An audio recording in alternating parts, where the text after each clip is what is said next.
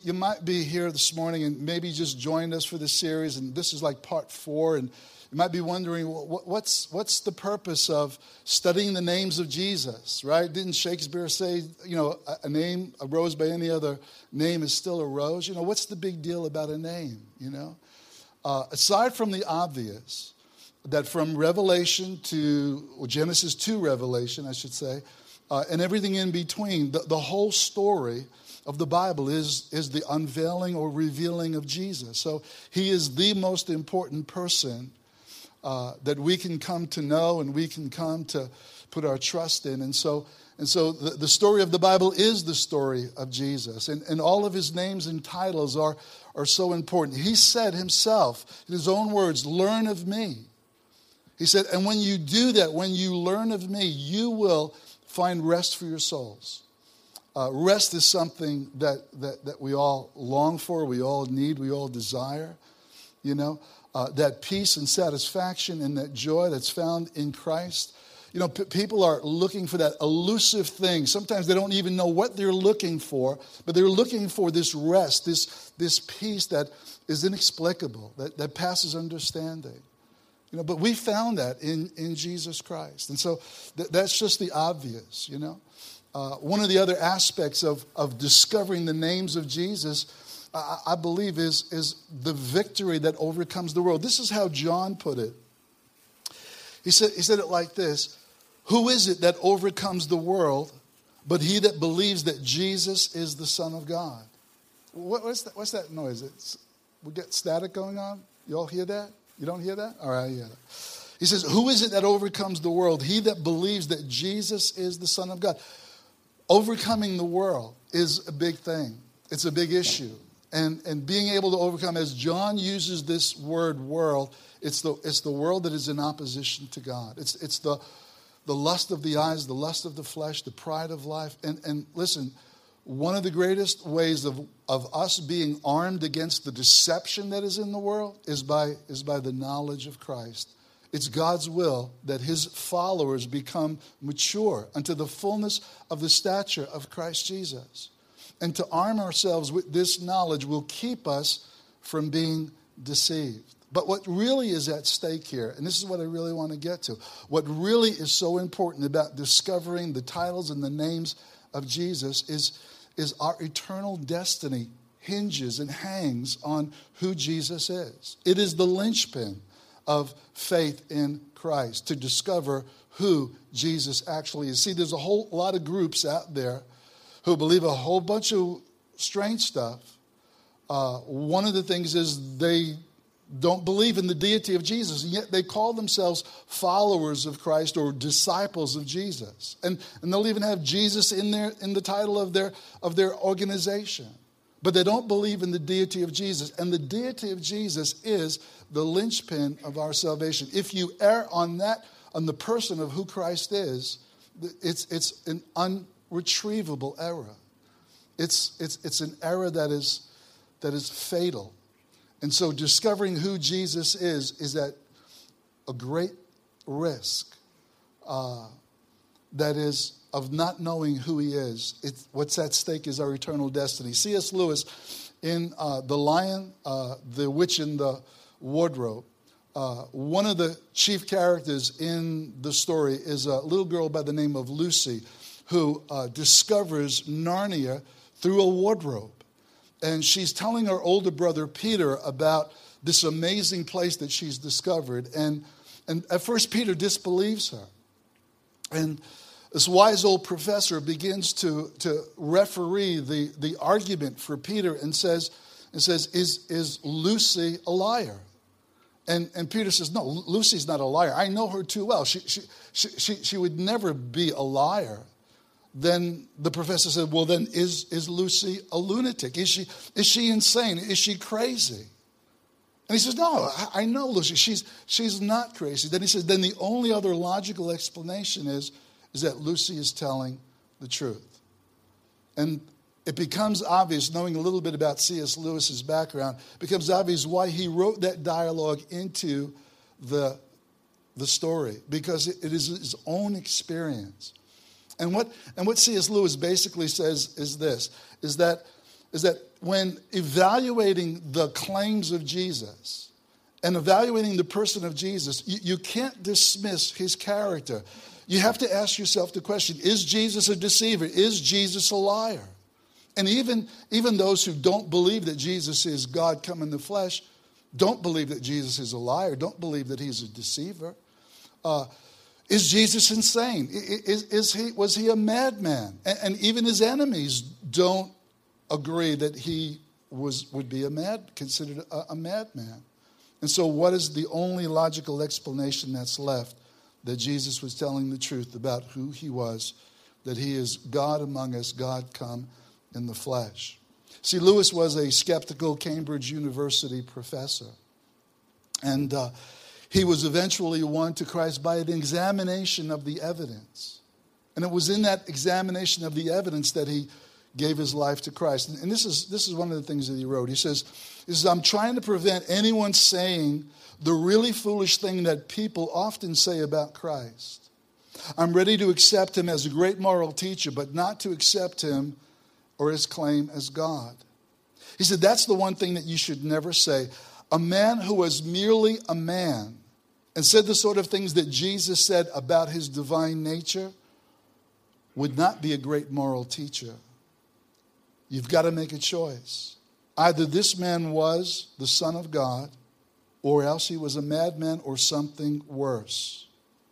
You can say that he was a fool, or you can fall at his feet and call him my Lord and my God. See, this really is always the starting place. It's the, it's the linchpin of a Christian experience. It is, it is where we begin. And so, as a result of that, uh, you got to understand that if Jesus was not God, then his sacrifice would have been meaningless. He would not have been able to save anyone, not even himself, if he was not the sinless, perfect Son of God. It is the fact that he was the Son of God that made his sacrifice so precious and so costly. Instead, that is the greatest demonstration of the love of God and the power of God that, well, it's the greatest story ever told.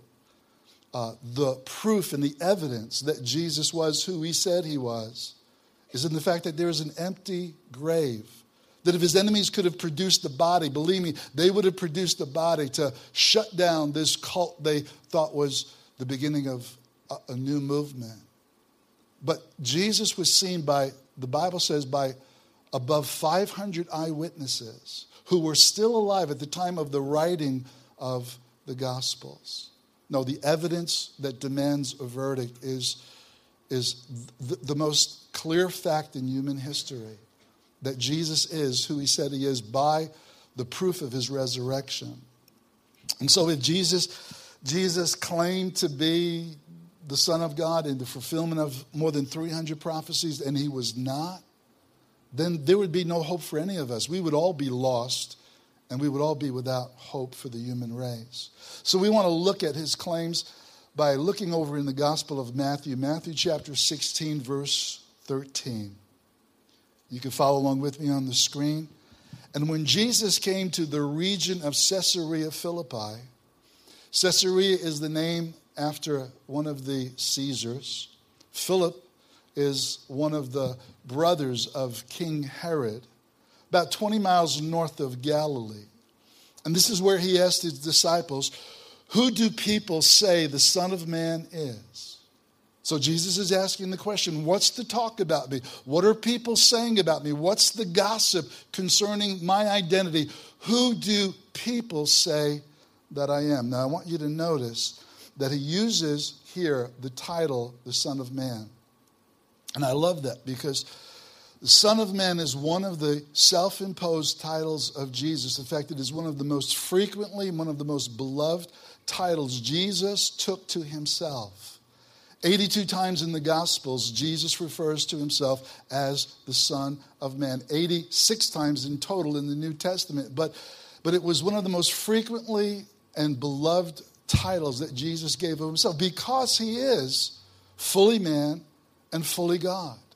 And what it tells me is that he was, as the, as the writer of the book of Hebrews says, he was not ashamed to call us brothers. It shows me his willingness to be identified with the human race.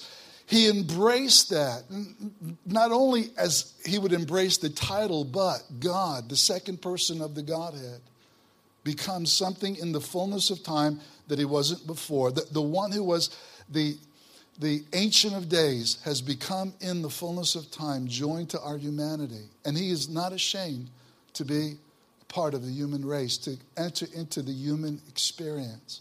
It tells me, it tells me that he wasn't a reluctant Savior. It tells me that, that, that, Jesus didn't have his arm twisted by his Heavenly Father. Go and save those people. No, it was out of boundless love and a desire to rescue the lost that Jesus joined himself. I mean, th- there's nothing to compare this to in, in, in all of creation. That the creator of the universe, the one whose, whose identity is clearly the, the one who made all things, by whom all things exist, has become a part of his own creation. Again, there's nothing to compare this to. I can compare it to, to my becoming an ant, but that's creature to creature. There is no comparison between the creator and becoming one with creation.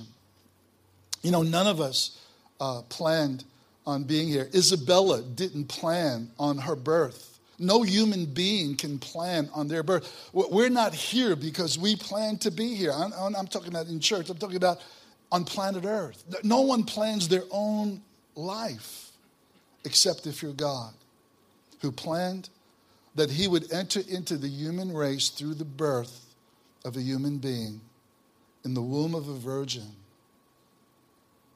God did that as the demonstration of his love and his grace to rescue fallen people. I tell you, this is so beautiful. So, Jesus, we come back to the question who do people say the Son of Man is? This wasn't Jesus fishing for compliments. This wasn't Jesus being insecure as to who he was and he needed somehow to have, have his ego propped up and, and uh, somehow insecure as to who he. No, he knew exactly who he was. The reason why he's asking this question is to elicit faith in his followers. Who are people saying the Son of Man is? Now, notice the response. Verse 14. Some say John the Baptist, others say Elijah, and still others Jeremiah or one of the prophets. Now, this was this was somewhat after Herod had already executed John the Baptist. So, so what are they saying? Are, are, they believing in reincarnation? They're saying that he's John the Baptist? No, no, no. What they're basically saying is if you know the Old Testament story of Elijah and Elisha, what they're basically saying is that when John the Baptist died, his spirit came upon Jesus in the same way that the spirit of Elijah came upon Elisha as his successor.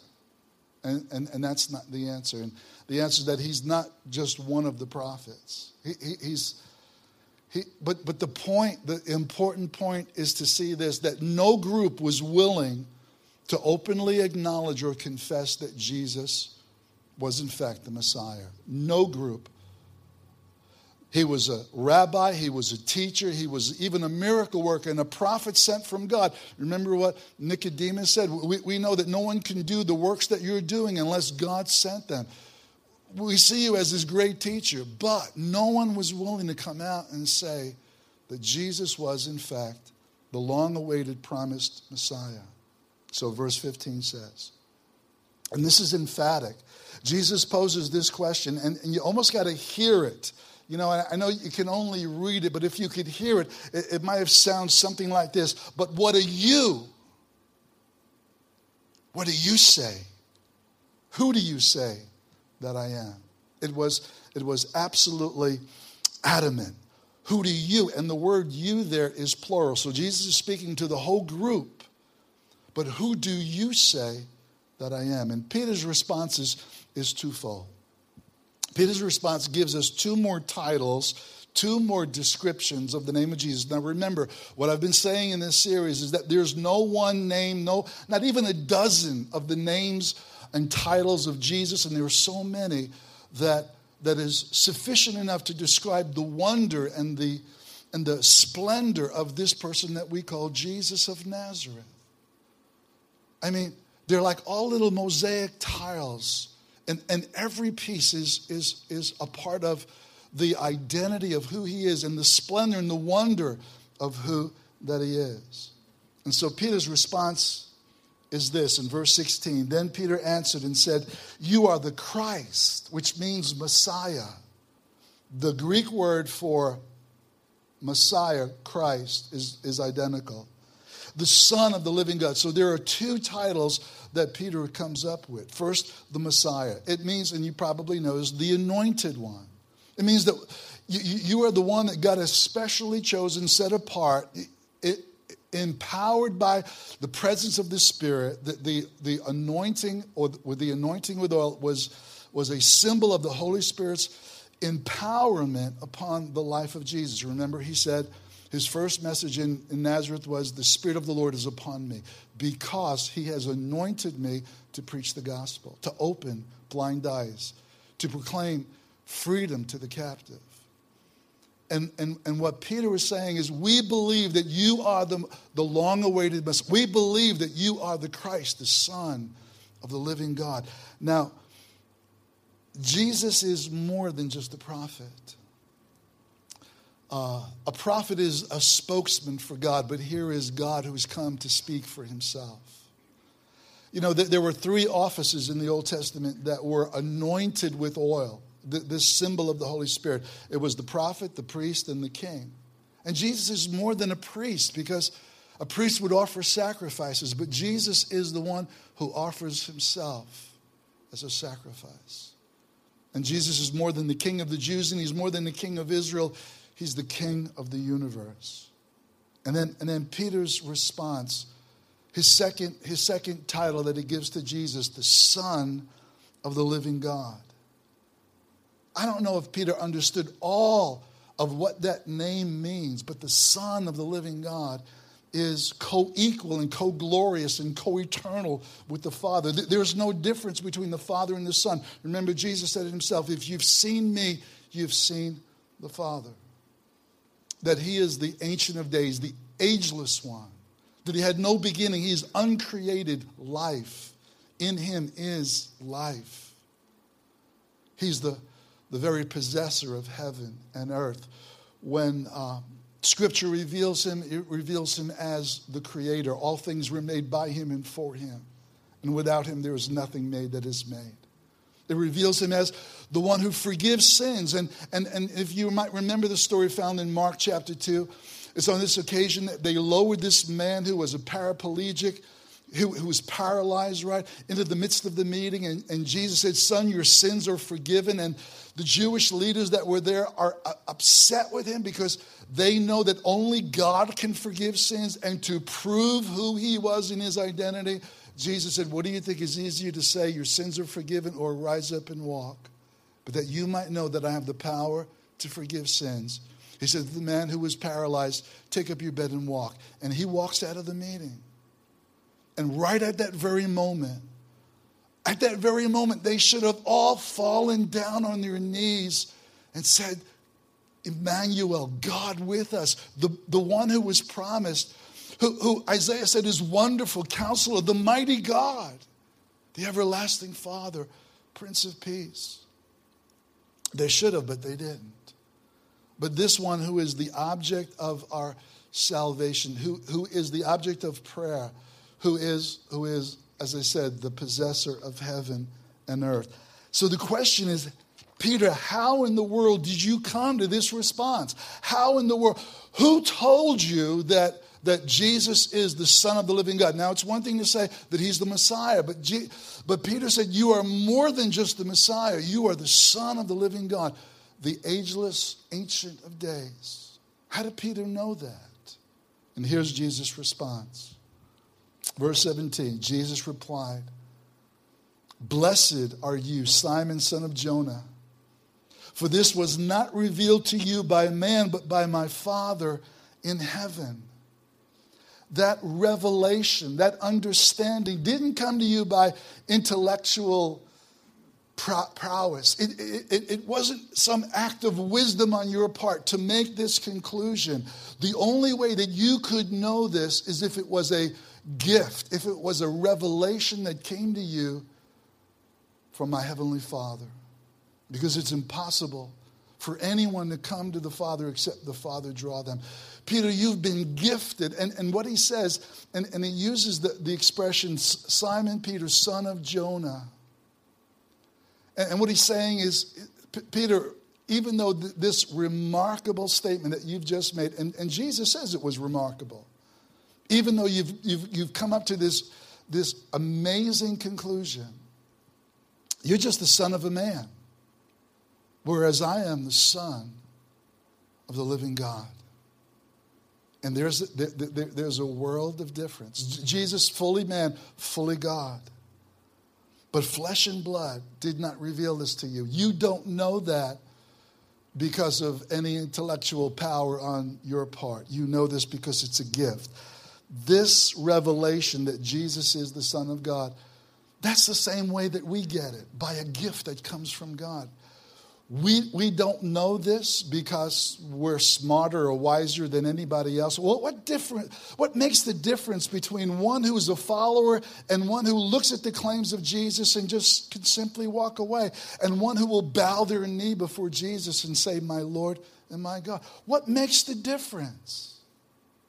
It's grace, it's the gift of God, it's the calling of God, it's it's God electing that individual to come into a relationship with Him.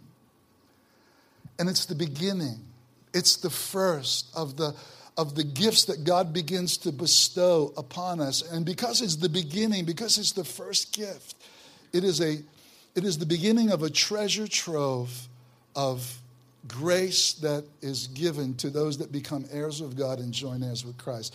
How many of you remember, uh, you may remember the story, uh, The Count of Monte Cristo? You know, a great, great uh, uh, story.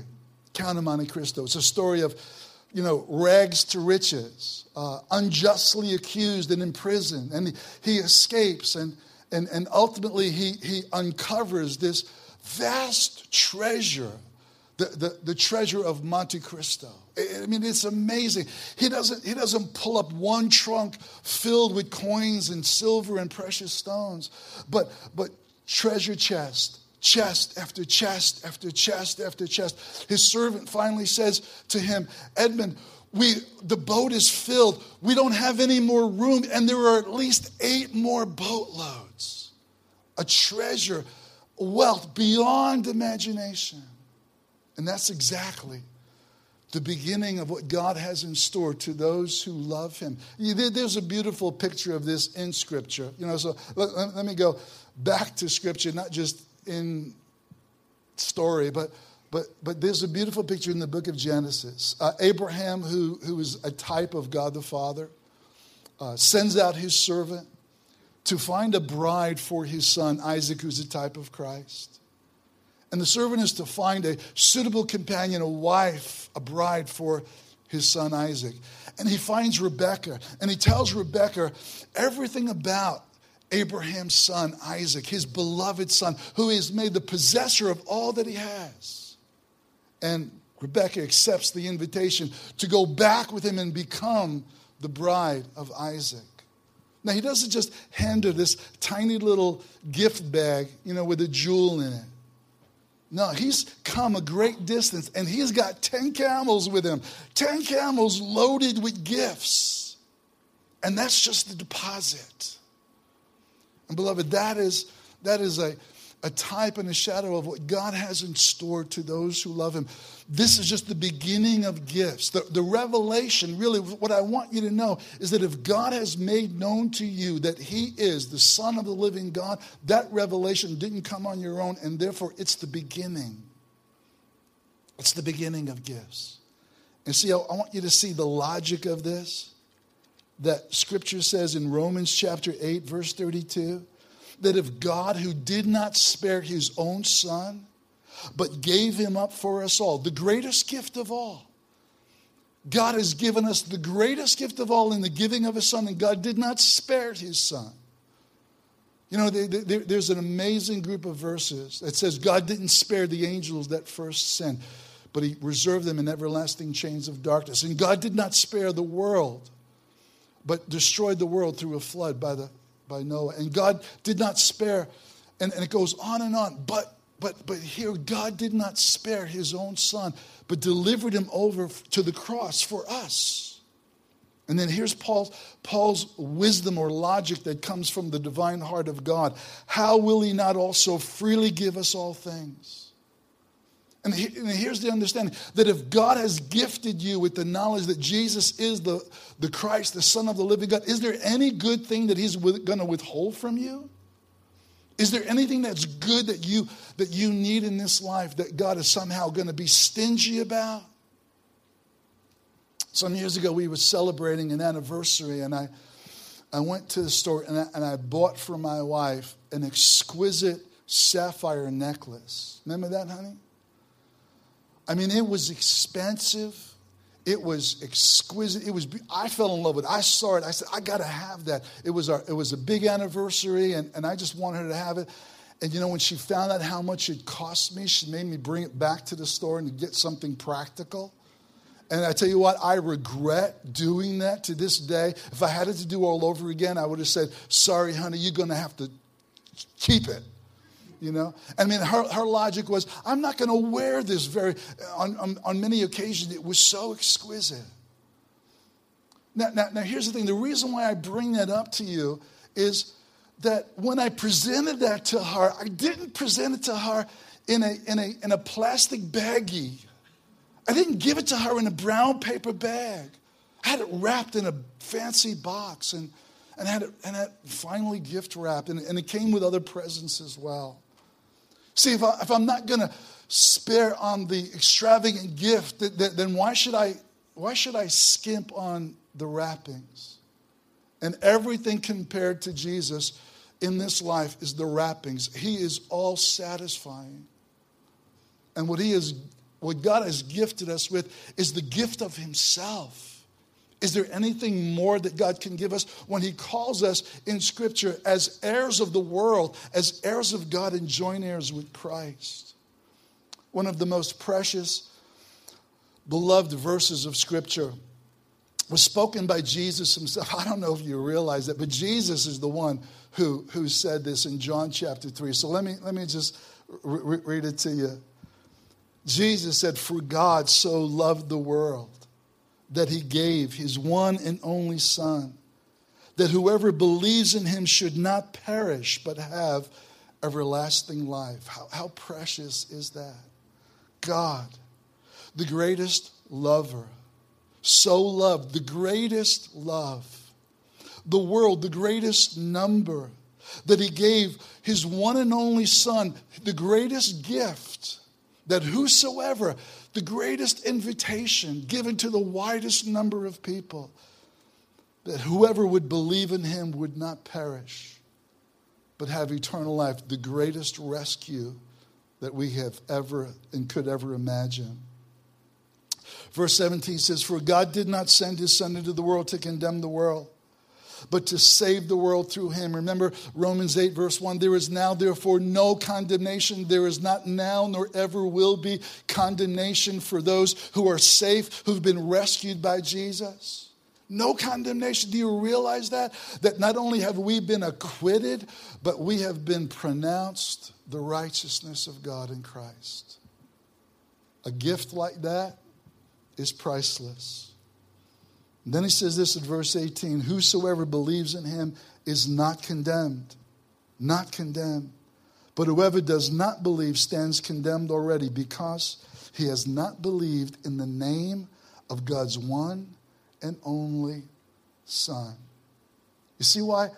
What's at, at stake? You see why this is so important to, be, to, to err as to his person is a fatal flaw that we cannot afford to make a mistake about. He is the Son of the living God. And because He gave His Son, He gave Himself. There's nothing greater that He can give. A young child was having a hard time falling asleep and was crying in bed. And after all of the things the dad was, was bringing to the child, including some stuffed animals that, that, that would have seemed to have satisfied her, she was still crying. And he finally asked, he said, what, what, what is it that's going to make you stop crying? And she said, That you stay with me. There's no greater gift than we can give than the gift of ourselves. Any gift without the giver is an empty gift. And so God has given to us Himself. And the Bible is very clear that this gift is the gift of, of grace. You know, the word grace and the word gift are identical. It's the same, it's the same Greek word. Everything that we have is a gift. Every, we're saved by grace. We're, we're, we're kept by grace. We're saved and we're taught by grace. Everything that we have, there's nothing that we have that we did not receive from God, from a gracious and a, and a wonderful Savior.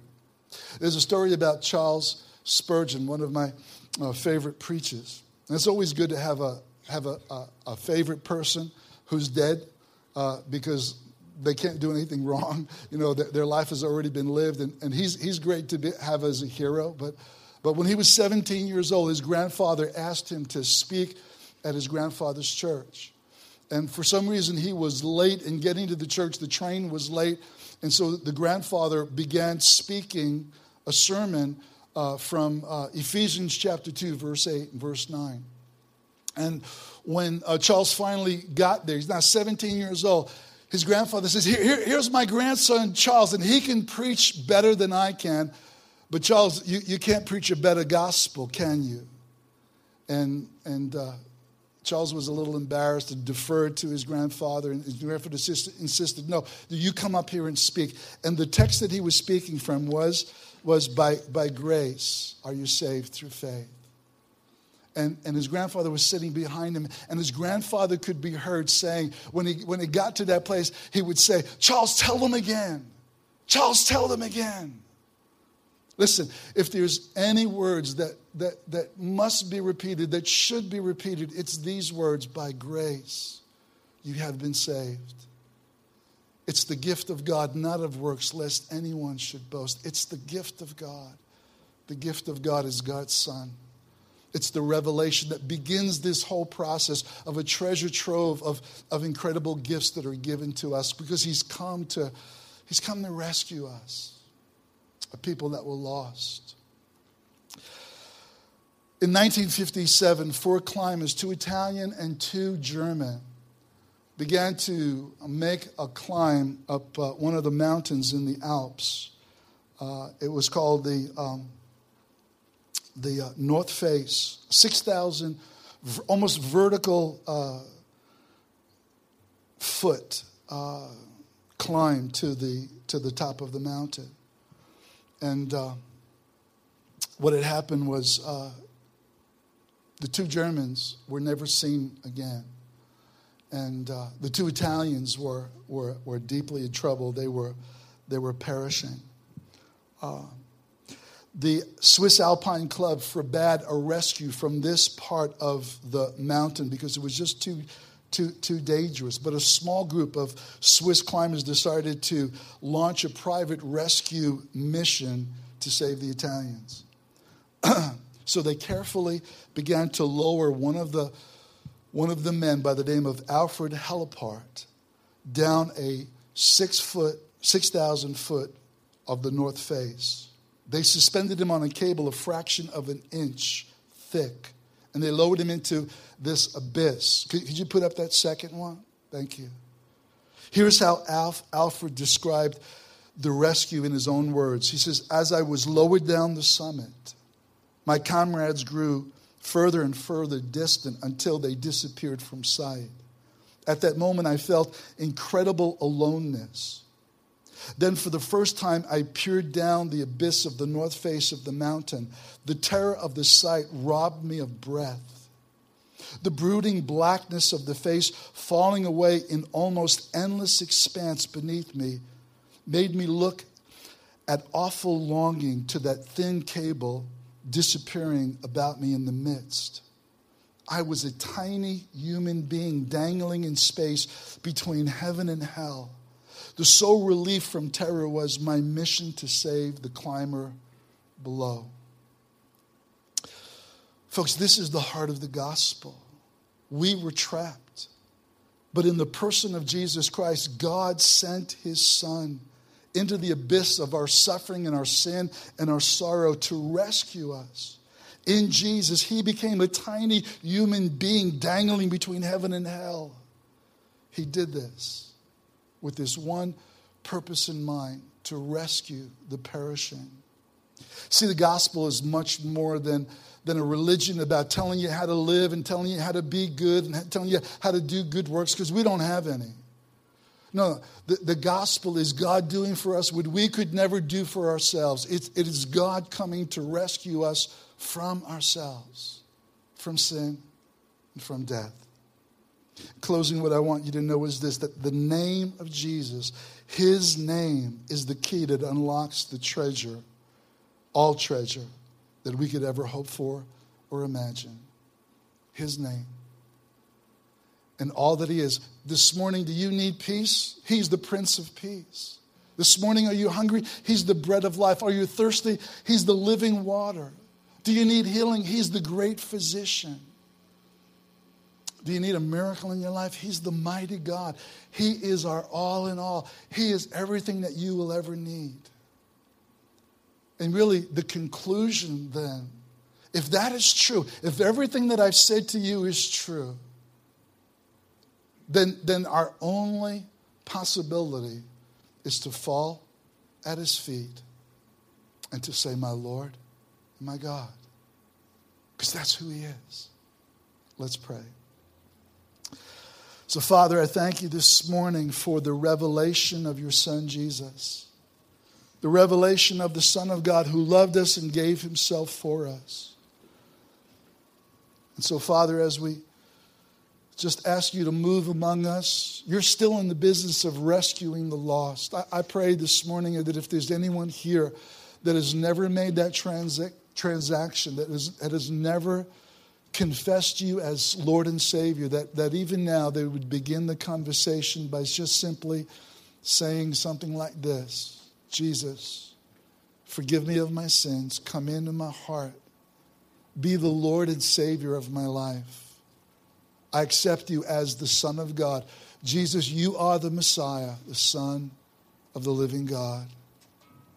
If you do that this morning, if you make that trans- transaction, the Bible says that whoever calls on the name of the Lord shall be saved. Anyone that will come into me, I will in no wise cast out. And for those of you this morning who have a need today, you have a need of peace, you have a need of, of, of healing, you have a need of, of rest. Jesus is your answer. He's our answer for the world. He's my Lord and my God. And it's at that point in the service now where we're just going to turn over and we're going to do that. We're going to worship Him one more time today because He is worthy of our worship.